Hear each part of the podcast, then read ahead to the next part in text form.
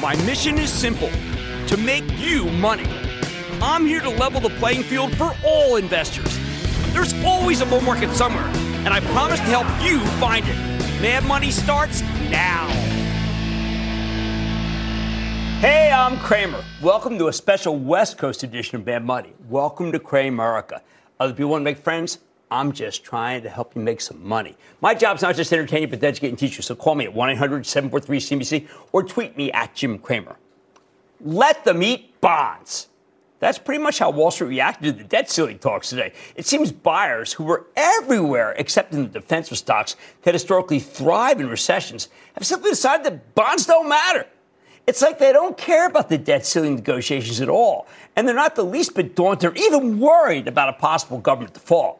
We finally pulled back into the close when bond prices fell and rates moved noticeably higher. Dow ultimately closing off 140 points.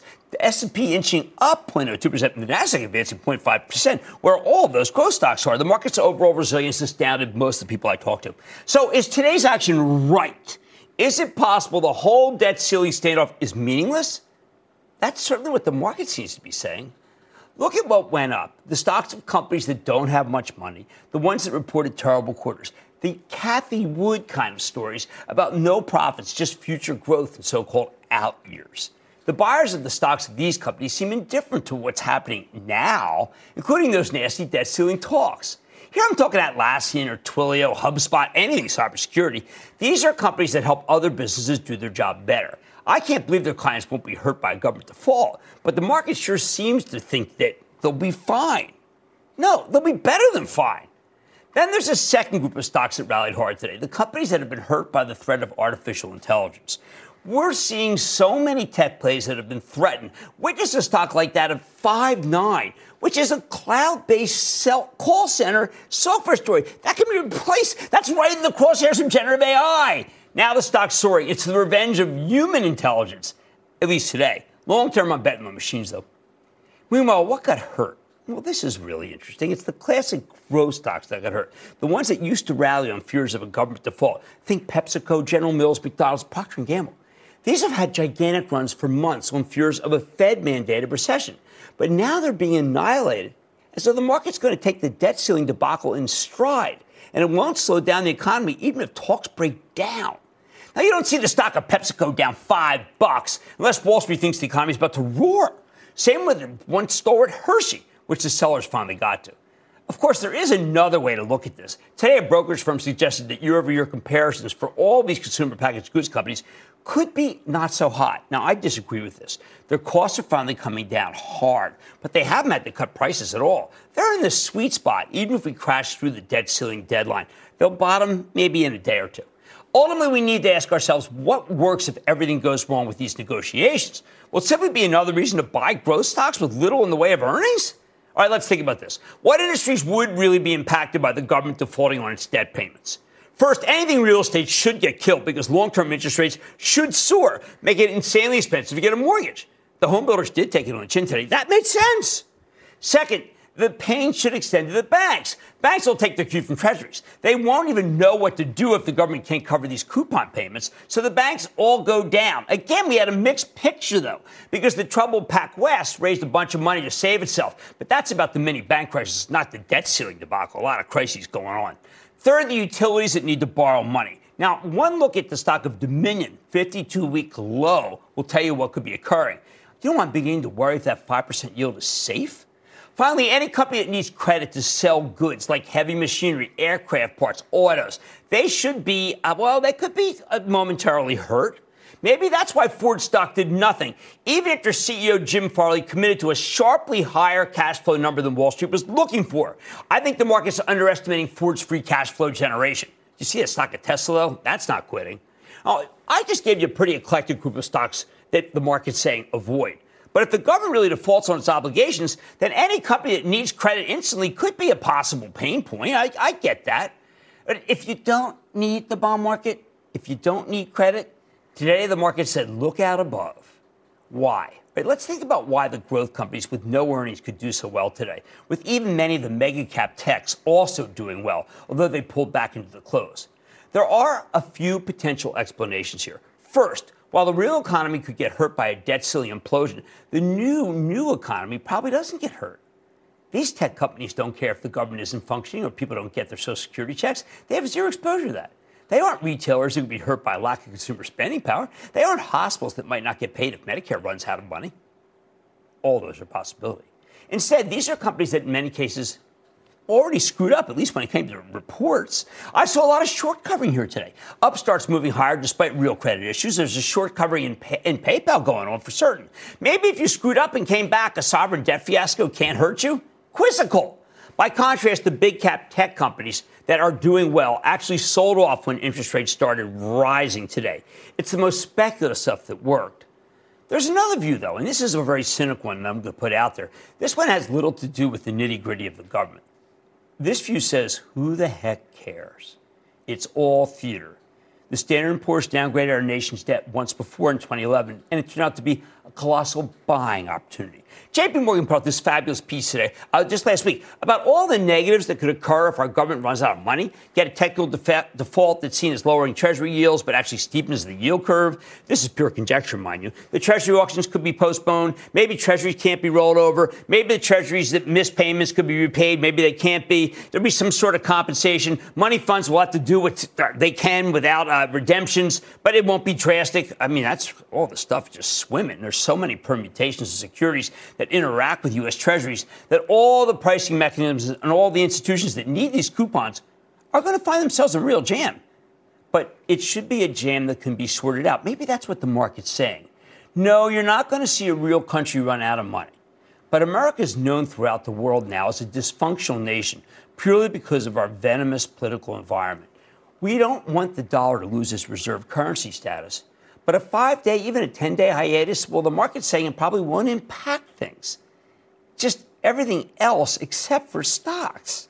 If you go through the JP Morgan analysis page by page, you do find yourself thinking, what does any of this have to do with the price to earnings ratio of Bristol Myers? My time honored phrase that says, avoid looking at anything but the earnings of companies. The bottom line the simple truth is that in the absence of actual numbers being cut, maybe nobody cares, at least for the moment. The giddiness, though, seems totally out of place with what could await the overall market, both stock and bond, if we don't solve these problems before the government really does run out of money. Let's take some calls. Let's go to Ken in Nevada. Ken. Hi, Jim. I'm a long time Ken. listener and uh, first time caller, and I um, have a question about Cummins. Bought it a few weeks ago. Looked like uh, the last two quarters have been uh, doing very well, but uh, the stock's been dropping. What well, it know? almost yields 3%. Uh, Ken, I got to tell you, it's a great American industrial. The problem is the industrials are selling off right now because rates are going higher. I have faith that Cummins is going to make a comeback, but it may be a little bit wild because I think a lot of people feel the economy is going to slow down because of the debt crisis. It's hurting the industrials more than any other group of stocks. Let's go to Scott in South Carolina. Scott. Booyah, Jim. How Booyah. you doing? I'm doing well. How about you? Good, thank you. Hey, last week you mentioned five defense stocks, and all of them have per- had a pretty decent run in the last couple years, but there's one I've been looking out for, and it's been on a steady decline for the last year. I'd like to get your take on why that is and if I should be buying in now or waiting for something else. The name is L3 Harris this is an amazing decline in the stock because it's exactly the kind of high tech, so to speak, te- uh, that the that the government wants all the military to adopt. But this is a company that is viewed as being right in the crosshairs of a possible sequester of the defense stocks, and that's why I think it's having trouble finding its footing. At 15 times earnings, I think you'll do fine though. It is too cheap. Let's go to Ann in Indiana. Ann. Hi, Jim. As a club member, thank you. Thank you for everything, and thanks for and thank taking you for the call. Member. Thank you. So I'm just, you know, having some self doubt here, wondering if I should be in Coterra with exposure to natural gas and oil, a CEO who's staying, yada yada, instead of Pioneer or Core Holdings no, no, I don't want you to say Coterra's terrific, Ann. I mean, look how the stock acted today with natural gas down. It's got a great mixture. They make a, they their natural gas cost is one dollar, so they're still crushing even right here. I think Coterra's terrific. At one point today, the stock was at 26 and change. Please stay long that stock, and thank you for being a member of the club. Let's go to Bob in Florida. Bob. Hey, Mr. Cramer, thanks for uh, taking some time to talk with me. How you doing? I'm doing well. How about you, Bob? I'm fantastic. Uh, I'm a club member. And we missed you this morning, but glad to talk to you right now. But uh, hey, I had a, I had a quick question on uh, Marriott with the travel industry being so bullish and margins increasing. Think it's a buy here? Uh, this stock down four dollars. I like very much. Thank you for being a member of the club. I'll tell you what, Marriott is the last bastion of the companies still doing well because travel is doing well. I also like the, the cruise ships, but this one is a good one. I would stay along Marriott. All right. The simple truth is that in the absence of actual numbers being cut, Maybe this market is saying that nobody cares about the debt ceiling after all, at least for today. Oh man, tonight, you know my stance on Apple, own it, don't trade it, but what should you do with an Apple supplier like Skyworks Solutions? I'm checking in with the CEO. Then I'm always on the hunt for the next big bull market. So what sector could be setting itself up for a major run? I'll reveal it and you'll like it. And SEP reported a quarter that shot the lights out. So amid a host of questionable market headwinds, could a utility like this be a way to get defensive and get growth? I'm talking to the company's top brass. So stay with Cramer.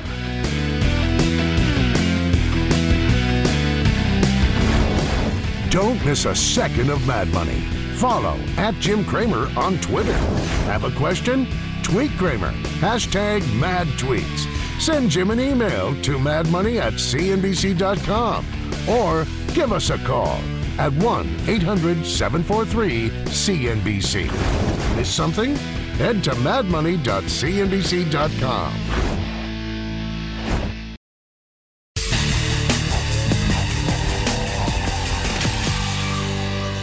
The semiconductor stocks have caught fire this year. Wall Street's anticipating a major turn in the industry. Yeah, not all semis are necessarily created equal. Take Skyworks Solutions as to make your communications chips. There's huge exposure to smartphones, but also the Internet of Things. When Skyworks reported a couple of weeks ago, the actual quarter was solid. Guidance came in a little light, largely because of weakness in Android based smartphones. After this pullback, though, the stock now sells for an amazingly cheap 12 times this year's earnings estimates. Even sports a 2.4% yield, although it is up 12% for the year. So could this be a buying opportunity, or do we need to be more worried about the Android business? Let's check in with Liam Griffin. He's the chairman and CEO of Skyworks Solutions out in LA. I love this. To get a better read of the situation, Mr. Griffin, welcome back to Mad Money. Oh, great to see you, Jim, on the West Coast. Finally, we get seated something? together in LA. Isn't it something? Yeah, I love it. Great so, stuff. I need your help. I, have always gone to you when I've tried to understand how the industry is doing. It seems like there's a bit of a lull. I mean, we know that Android's having some problems. You have another customer; it's very hard for you to talk about. But I get the sense that near term there are some concerns, maybe even related to China. But longer term, this is just the right time to be in Skyworks. Yeah, absolutely, Jim. I agree. The markets have been bumpy. Right. Uh, we understand that. We have a very good view of where we see over the next few months and the next few years. And I will tell you that the opportunity for us is vibrant and compelling. So if I look at, say, what's going on in China, going on in the United States around, it's entirely possible that we could have, say, a, a cyclical downturn but not a deep one because the demand is there, particularly among the people who don't have cell phones. Yeah, exactly. So, a couple things. We do believe that we're going to come out of this cycle, and the stronger companies will actually outperform. We'll, we'll be okay. one of those, and there'll be some others. I think the market is going to correct for that. And as you go forward, as you as you noted, the value and the utility of the smartphone continues to grow, and the opportunity and the performance and, in all of the applications that we can bring forth are really going to be compelling. But are you seeing a slowdown right now? We are seeing a slowdown right now, but it has been baked in. It has okay. been baked in. It's been communicated with our guidance. Right. Uh, and we're completely heads up on that. Okay. Uh, but as you noted, the, the, the more compelling opportunity, the more long lived opportunity is connecting the unconnected. We've got 7 billion people out there and 2 billion people with no connectivity at well, why all. are we focused on China? We have 1.4 billion, and they have great systems there.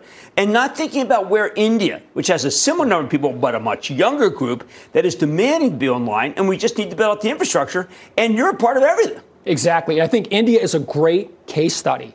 There's another market where you have great penetration in some spots, mm-hmm. but the lion's share of opportunity in India is still there and hasn't yet been connected. And I think the utility and the opportunity from healthcare, from education, entertainment, all of those but things. How about artificial intelligence? Yes. Let's look Does at that use a lot of your products? If I if I want to be connected and have it so it's quick, yep. what does Skyworks do for me that I need versus what anybody else does? Yeah, great, great question. When you think about environments like AI and technologies like AI, they are a step function ahead. Very, very, very high level of compute okay. and processing power. And so, one of the things that's really important about mobile device is power consumption, energy consumption. Right. AI is going to generate tremendous amount of processing power and typically wired in. It's wired into a data center. Mobile, you're unconnected. Right. So the precious milliamps that you're using in current that you consume is vital. That creates a tremendous opportunity for Skyworks. We know how to hit the fastballs, Jim. We know how to handle the tough problems. So bringing in AI, it's going to happen. It's right. going to change the game it's great for us because we're the company that knows how to make that work. Now, you have your own fabs what I understand is that your cash flow generation is superior pretty much to everybody that I talk about all the time. Sure, everybody's got great stuff, but in terms of making money, yeah. you guys make the most per device. Absolutely. And we've been very, very disciplined yeah. on that. We're going to deliver $1.1 billion of free cash flow there. 1.1 billion. We're going to deliver $700 million to our shareholders in dividends and buybacks this year. So the cash generation engine is continuing to fuel and continuing to drive upside to our shareholders. All right. What, what happened? I have to ask you, what did happen to Android? They're unstoppable. I mean, that's got to be just a brief lull for them. Yeah, it's a difficult market there. There are some players. I mean, Samsung is doing better, and Google, by the way, is still a great opportunity. Okay, very, okay. very powerful opportunity. Uh, some of the lower end players in China, we still work with them but the aperture is a little bit more narrowed lately. I think that'll turn. Okay. But again, we're going to go where the dollars are and where our customers need us. And we're in the markets that right today are, are ready to roll. And that's why I want to know. Your stock's too cheap. You know that. I mean, I, there are times when I think it's expensive. It, this is not one of them. That's Liam Griffin. He's chairman, president, and CEO of Skyworks Solutions, SWKS, which we have been behind, believe it or not, since it was at $5. Man, money's back yet, Frank. Coming up, there's always a bull market somewhere. Cramer sees one at the offices of Dr. Device. We explain next.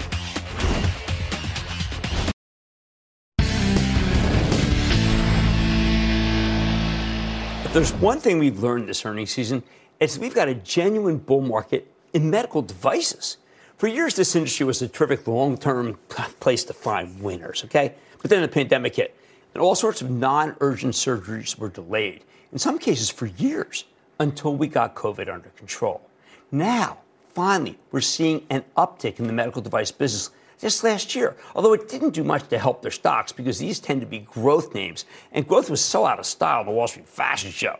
Now, the medical device business keeps recovering, and a more growth friendly market means the stocks are finally getting their due. We've seen great quarter after great quarter among the whole cohort. The first clue to this new bull market came on April 12th when we heard from audience favorite InMode, which makes minimally invasive radio frequency devices mainly for cosmetic surgery. Talk about something that was delayed during COVID. Now, they pre announced a terrific set of numbers not long after we recommended the stock in a homework segment. Then we had InMode CEO Moshe Mizrahi on, and I thought he told a great and encouraging story. InMode sells both hardware and consumables. The consumables are used per procedure. So their sales are the best indicator of demand. Mizrahi told us to watch that number, and sure enough, when InMode reported its full results earlier this month, their consumables and service revenue was up an astounding 43% in the first quarter. That was fantastic. But because the company left its full year forecast unchanged, the stock actually got slammed in response. Quizzical. I think management's simply being conservative. InMode's a bargain right here. I would buy it rough, at roughly 13 times earnings. It's good. Next, on April 18th, J&J reported a great quarter, especially for the medical technology division, up 11% on a constant currency basis. J&J called out their heart rhythm and neurovascular devices, contact lenses, wound closure products, and artificial knees as key sources of strength. The next day, we heard a similar story from Abbott Labs, which posted better than expected results thanks to its medical devices division. Of course, neither Abbott nor J&J pure plays on medical devices. But J&J is a lot closer to being one after that recent spinoff of its consumer business as Kenvue. Now, regular viewers know that I'm a big J&J fan, even if it still hasn't gotten much credit for the strength of Kenvue, despite still owning the vast bulk of the business. When it comes to J&J, it's all about talc right now, as in the lawsuit about their talc's possible link to ovarian cancer. That litigation risk is the real news. It's not earnings. Now, I can't ever recall a time when J&J has been this inexpensive, ever which is why we own it for the Charitable Trust. Although it's been a real bear, And I do think it's going to come out of this within the next six months. How about a medical device pure play? That's Intuitive Surgical. The company behind those Da Vinci robotic surgeons reported the same morning as J&J. Now that gave us a true beat and raised quarter. While Intuitive sold roughly the same number of systems as the year before worldwide, Vinci procedures were up 26% year over year. Now you throw in the strong guidance, and that's why the stock could rally 10% in response. That's what we want. Hey, by the way, that fabulous Intuitive Surgical wouldn't have come as a surprise to you if you were a regular reader, watcher of our show. We had CEO Gary Guthart at the beginning of March. He came on, told a very bullish story. Guess it, the stock's up 38% since he was on. Next up on May 1st, we got the results from Stryker. That's the medical device company best known for its orthopedic implants. They delivered a comfortable top and bottom line beat with better than expected organic growth, up really good, 13.6%. When we spoke to CEO Kevin Lobo a week later, he said we're at the beginning of a medical device super cycle. Now, in all honesty, I don't like that term because it tends to set up impossible expectations. It's a jinx. But Lobo made a pretty compelling case for the medical device bull market. After years where people put off knee, hip, or shoulder replacement surgery because of COVID, they're now coming back in droves. At the same time, Stryker keeps coming out with better and better new products. No wonder the stock's up 17% for the year. Now, if you want to know which medical device story I'm most excited about at the moment, it's GE Healthcare which we bought for the Charitable Trust just last Wednesday. Now, if you're not a club member, you're missing a tremendous story here. Ever since it was spun off by GE at the beginning of the year, GE Healthcare has been on fire. It is up 35% for the year. And I, I, know this sounds nuts, but it's got a lot more room to run. The, this company's got a terrific diagnostic equipment division, including tons of scanners the, that are essential for catching and monitoring Alzheimer's. As the FDA approves more Alzheimer's drugs, which is going to do, we'll need more of these machines just to know if the new medications are working or if you need the medications. Right now, GE Healthcare sells for roughly 18 times next year's earnings estimates, far from expensive. And I think it could end up looking pretty cheap if management could deliver on their plans to boost margins, which I think they will. This thing's pulled back from $88 at its peak last month to $79 today. But if you can get simply, if you can get that valuation, say like an Abbott Labs or Boston Scientific, call it $91. Hey, I, you know what? There's another one I've been a fan of. It's been weak lately, but it's coming back, and that's Edwards Life Sciences. They make less invasive devices for structural heart disease, although less invasive is all relative because the alternative here is open heart surgery, where they break through the chest bone. Edwards reported a solid quarter in late April with terrific guidance. While the stock's already up nearly 20% for the year, I bet it's got more room to run simply because it's, it's so far down. And finally, talk about so far down, Medtronic. Now, here's a medical technology powerhouse. I want them to come on the show. It struggled for many years, but lately it's showing signs of life, up 15% for the year. Late last month, Medtronic caught multiple upgrades and price target bumps when the FDA approved their new diabetes management device. Now, this is an industry where they'd fallen woefully behind Cramer Fave Dexcom, as well as Abbott Labs, which is a terrific product that's in Europe that's come here. And now Medtronic has a competitive product. And that's why I'll be watching Medtronic closely when it reports on Thursday. I want to see if the stock's recent momentum heralds good results before I fully buy into this turnaround story. That said, and it faces 17 times earnings. Quarter doesn't need to be perfect for the stock to keep running. Here is the bottom line. At this point, it's undeniable that we've got an emerging bull market in medical devices, regardless of the debt ceiling problem. We've heard the same incredibly positive story from company after company. I think you need some exposure to this industry, which is why we own GE Healthcare for the Charitable Trust.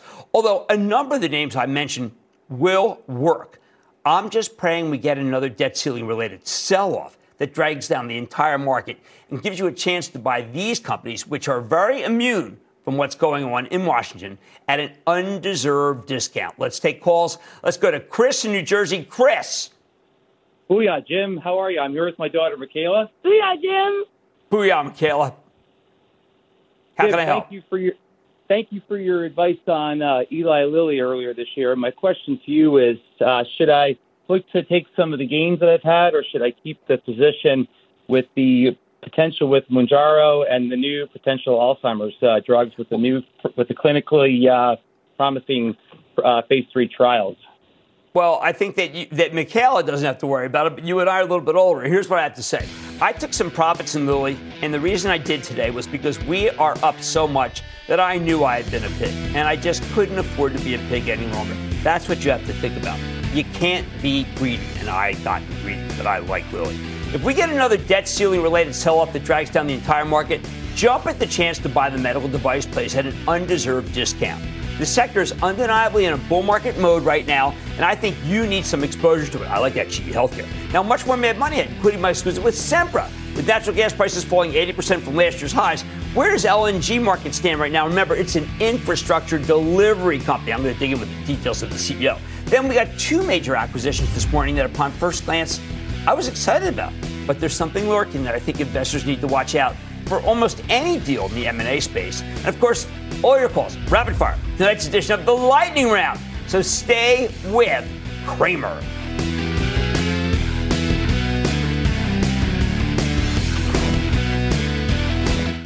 Jim Cramer, the diehard of the dollar. Hey, Jimmy, love the show. My five-year-old grandson loves to watch your show. I have to thank you for making us money when it's there to be made. Our world is a better place with you in it.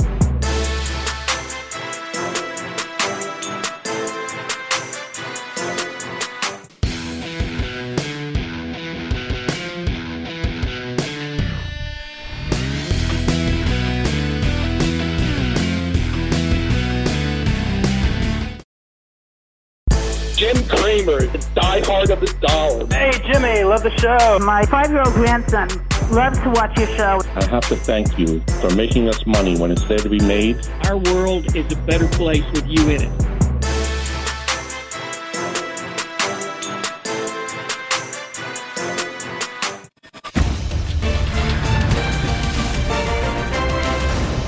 Tomorrow, kick off the trading day with Squawk on the Street Live from Post 9 at the NYSE. I'll see you tomorrow morning in California. We'll be face to face again. Quick break here. Don't go anywhere. We'll collude.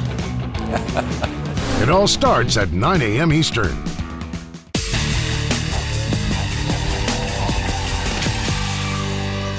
While we're out here in California for a couple of days, we got a chance to check in with some of our favorite companies, like Sempra, the fabulous growth utility with a huge natural gas kicker that includes both pipelines and liquefied natural gas export terminal in Louisiana. More in the works. While Sempra's been putting up a series of solid results, stock's currently down 5% year to date, in large part because of natural gas prices. They're, they're not good, but you know what? That's a mistake company set up so that current natural gas prices mean nothing to the bottom line. Sempra's got best in class utility assets focused on two great markets, California and Texas. Plus, regardless of seasonal swings in natural gas, I'm convinced the use of liquefied natural gas is unstoppable. Europeans did it just too badly. Doesn't hurt the Sempra pays you to wait with a 3.2% yield. Don't take it from me. Let's dig deeper with Jeffrey Martin. He's the chairman and CEO of Sempra. Learn more. Mr. Martin, welcome back to Mad Money.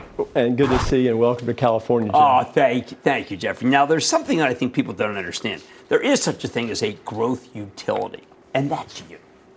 Well, I'll tell you, uh, we've had this conversation before, but several years ago, we took steps to improve our capital discipline right. and simplify our business model, which is always the right answer. Uh, and that's allowed us to return $5 billion to our shareholders over the last three years. And at the same time, we've been able to grow our EPS at a 10% clip. So we've got a brand new $40 billion capital program today. Uh, it's going to call for us to grow our utilities at a 9% rate. And we continue to think when you put that together with a three and a quarter percent dividend yield, it's a very compelling growth and income story. Now, if you have a forty billion dollar five year project, you're going to have to borrow money. Just tell me what's it like to borrow money in in a crazy market where the Treasury doesn't know what it's doing in terms of what they can pay and what they can't. Yeah, well, it always starts with making sure you're financing things as efficiently as possible for your owners. It starts with maximizing your operating cash flows, and then for big projects we like to source debt and equity at the project level, but our goal long term is to continue to grow the business, source capital efficiency, and make sure that we're returning a steady dividend to our owners. You know, a lot of people have these long ESG reports, and I read them I know that they're just trying to make me feel like they're convinced that they're clean. You have this delivering energy with a purpose document. I read every inch of it. You got rid of coal. You've been decarbonizing for years. You're about climate risk built into the strategy. This is not the way most people think. Well, I'll tell you, we made a decision about five years ago that we wanted to focus on infrastructure, not the commodity side of the business. And this has allowed us to create more recurring income and at the same time be a leader in ESG. And what we're trying to do is help America decarbonize our grid at home and through the use of LNG, help make sure that in foreign countries, as they adopt renewables and clean energy, they can use complementary fuels like natural gas to help them decarbonize more quickly. All right, now how come you, among the old executives I talked to, the only one that has a good relationship with Mexico? I'm not kidding. You're $10 billion worth of infrastructure, and it seems to be just doing great for you. Yeah. Well, it all goes back to this idea that we've been investing down there for close to three decades, principally in energy infrastructure. It's a consumer market with 130, 130 million consumers and one of the fastest growing markets in the Western Hemisphere. I think in part our success has been our ability to partner with the government around their priorities. That country is short energy infrastructure and will continue to make investments as needed to support their success. All right, so how does Jeffrey Martin deal with the fact that you've got Texas, which is a tough market and it is a carbon market, and California, which is an anti carbon market, under one roof? How do you do it? Well, remember, we're not focused as much on the commodity. I think it's the fact that we're infrastructure focused. So in Texas, we've just launched a brand new $19 billion program, and our investment there is a wires company only. So whether renewables are taking market share or natural gas is taking market share, we're going to continue to expand the grid to allow new sources of energy to come on board and make sure we're supporting a growing economy in Texas. Well, that's is, why this fixation on, on, the price of natural gas in your companies is wrong, right? Absolutely. I think that's right. Okay, now I need you to talk to me about hydrogen because you're the only person seems to have embraced it seriously that I know. Well, I think uh, there's a foot race today about people who can basically innovate and bring new technology to our sector. Hydrogen's got a big role to play. Europe is ahead of us currently. Yes, they are. The Japanese are ahead of us as well. I think it's very interesting. Uh, the Biden administration has put forward not only the infrastructure bill several years ago that dedicates $9 billion to hydrogen hubs. We're an applicant with the state of California okay. to bring a hydrogen hub here to Los Angeles, and the most recent IRA bill, which also subsidizes hydrogen. So, what you're going to expect to see is hydrogen will become an important feedstock for industry and heavy duty transportation we think it's going to be a very important fuel source for our country. I don't want to diminish what you just talked about. Let's talk about something real. Memorial Day is right around the corner. You're a veteran, you're a West Point grad. How has it impacted your professional life and your leadership style? Yeah. I would start by saying Memorial Day really is our country's tribute to the men and women that made the ultimate sacrifice in, in the U.S. Armed Forces. Uh, I look back on my time in the service, and I'm obviously very proud to have served. Uh, you have to remember, uh, this is an all volunteer force, Jim and we got about 1.2 million men and women in uniform today. And I think I'm just grateful for their service, and I'm grateful to have had that opportunity. If there's one key takeaway I'd share with you is most people focus on the discipline, learning to have teamwork, taking responsibility. But for to me, it was really all about this idea that you could serve something greater than yourself. So I was a much younger man at that time, but I feel really good about having the opportunity to work with people from diverse backgrounds, men and women, different faiths and different creeds. They all had one purpose they loved their country and they wanted to make sure that they took the time to serve. Well, I want to take the time out to thank you. Oh, uh, you've been nice a remarkable stalwart and a great leader. And by the way, not partisan, not this or that, not wanting a deal among one, and favoring one side or the other, but just favoring the country.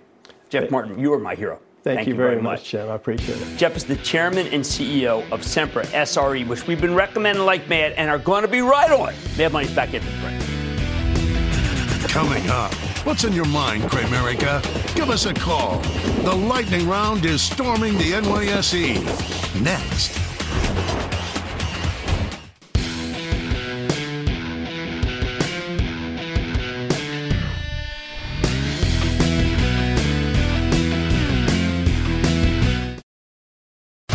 Let's put this historical moment in perspective when bears growl at the market. I know you're tired of it, and I'm tired of it, but get used to this sound. Cramer roars right back. It's abundantly clear that right now it feels like no price is safe enough to buy. Stocks may be done, but Mad Money is never out. We're stuck for the moment with the fear, and it's real fear. Stick with Cramer, and let's find your portfolio's next big winner together nothing seems to matter except getting out ahead of the other guy.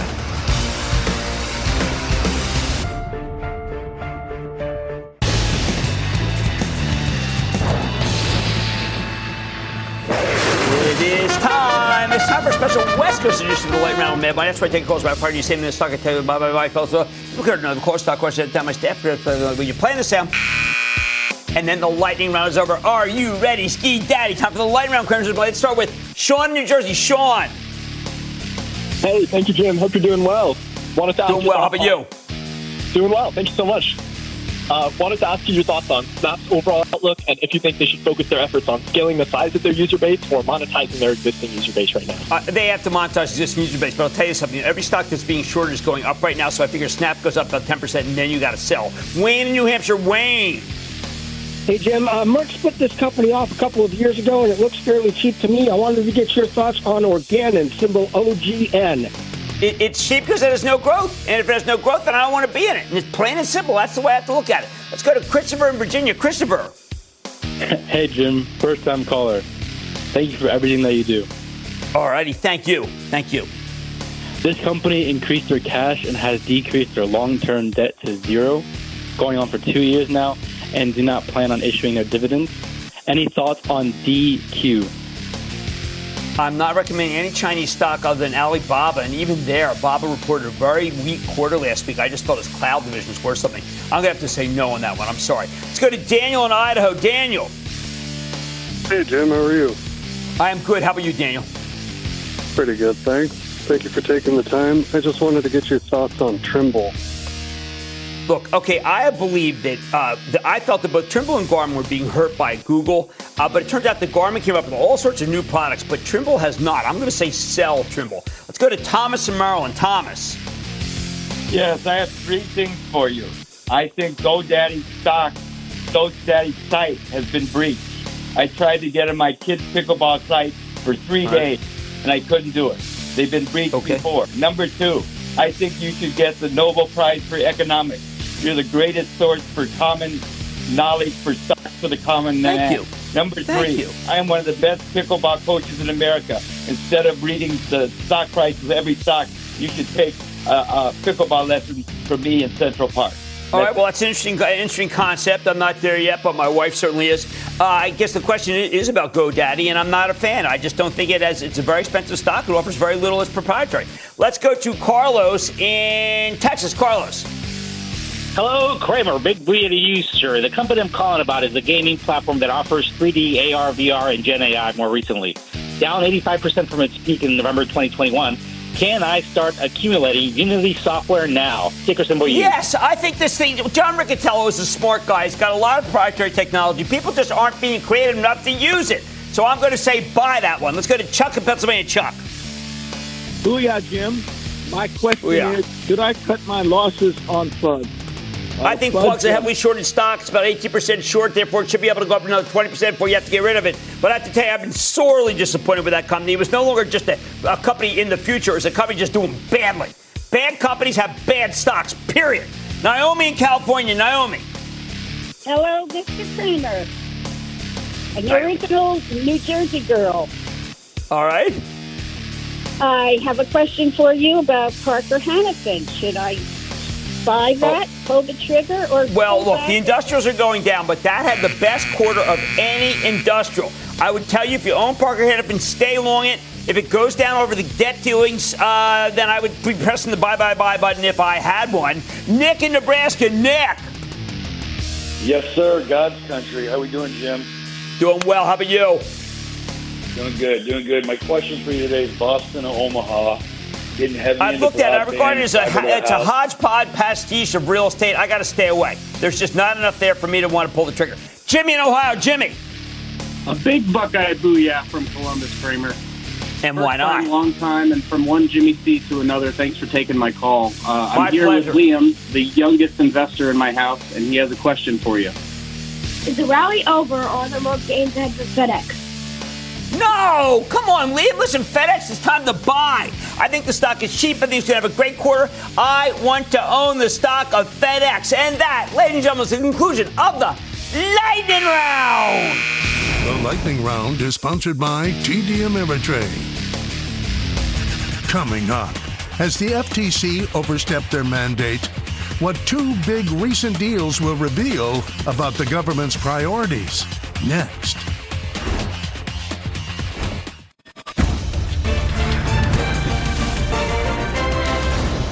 Tomorrow, kick off the trading day with Squawk on the Street. Live from Post 9 at the NYSE. And I'll see you tomorrow morning in California. We'll be face to face again. Quick break here. Don't go anywhere. We'll collude. It all starts at 9 a.m. Eastern. Jim. I love you, man. I've been watching you from day one. Thank you for all the wonderful advice that you provide us. I'm learning so much watching your show. Watch your program every day. I love it. Always wanted to say booyah on your show. Thank you for being the greatest in the world. We consider you the money market maker, and we thank you for all you do. I love your show. We're longtime fans of your show, and we think it's the most entertaining program on TV.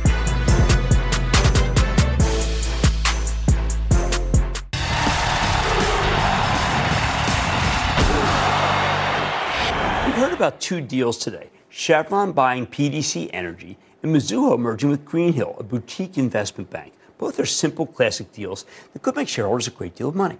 And you know what my first thought was? Get ready for the Federal Trade Commission to go all out to block both deals because they seem hostile to any mergers these days. I wish I could say that's an exaggeration, but the FTC has gone so overboard in antitrust that it's practically a rogue federal agency at this point. There was a time when our government was way too lax with this stuff. That's how so many airlines merged, turning the industry into an anti consumer monster where ticket prices are incredibly expensive on some routes. But now the pendulum has swung way too far in the other direction, in my opinion. Think about the FTC's most recent attempt to block a deal. Six days ago, they sued to block Amgen's $27.8 billion acquisition of Horizon Therapeutics. Lina the chairperson, chairperson says the deal stifles com- competition for two orphan drugs, one for a kind of gout and one for thyroid eye disease, because it might allow Amgen to get better rebates from the drug distributors. Is that sound logic? Is Lina Khan protecting the drug distributors? By that thinking, the FTC could block any form of merger. I doubt it'll hold up in court, but the FTC's challenge could cause Amgen to walk away simply because they don't want to deal with the hassle of fighting it out in court. I wouldn't be surprised if the FTC also goes after Pfizer's $43 billion attempt to buy Seagen, which has an excellent anti cancer franchise, but lacks the heft to extend the science behind its research. Pfizer would give them that heft, which is obviously bad for their rivals, but good for those who have formerly incurable cancer.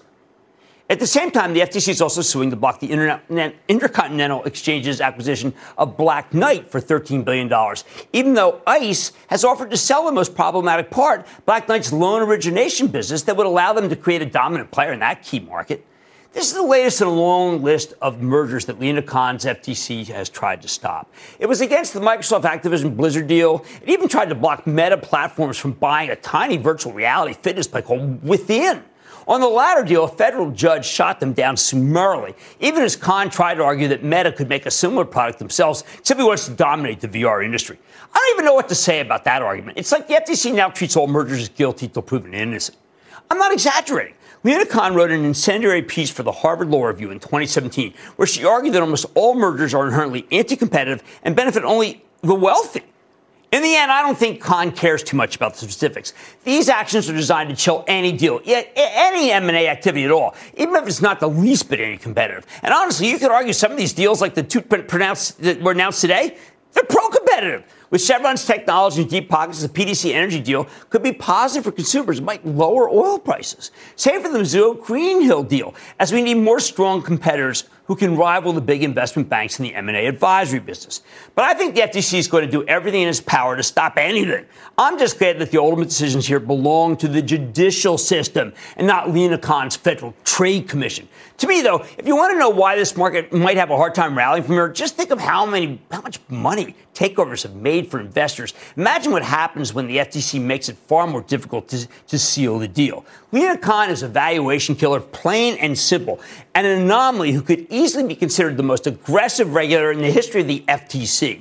I think she wants every merger stopped, something she can't do without the blessing of a judge. But at the very least, she can make the M&A process a lot more time-consuming and expensive, and in the end, freeze it in its tracks if she wants to. I like to say there's always a bull market somewhere. I promise you I'll find it just for you right here on Mad Money. I'm Jim Cramer. See you tomorrow. Last call starts now.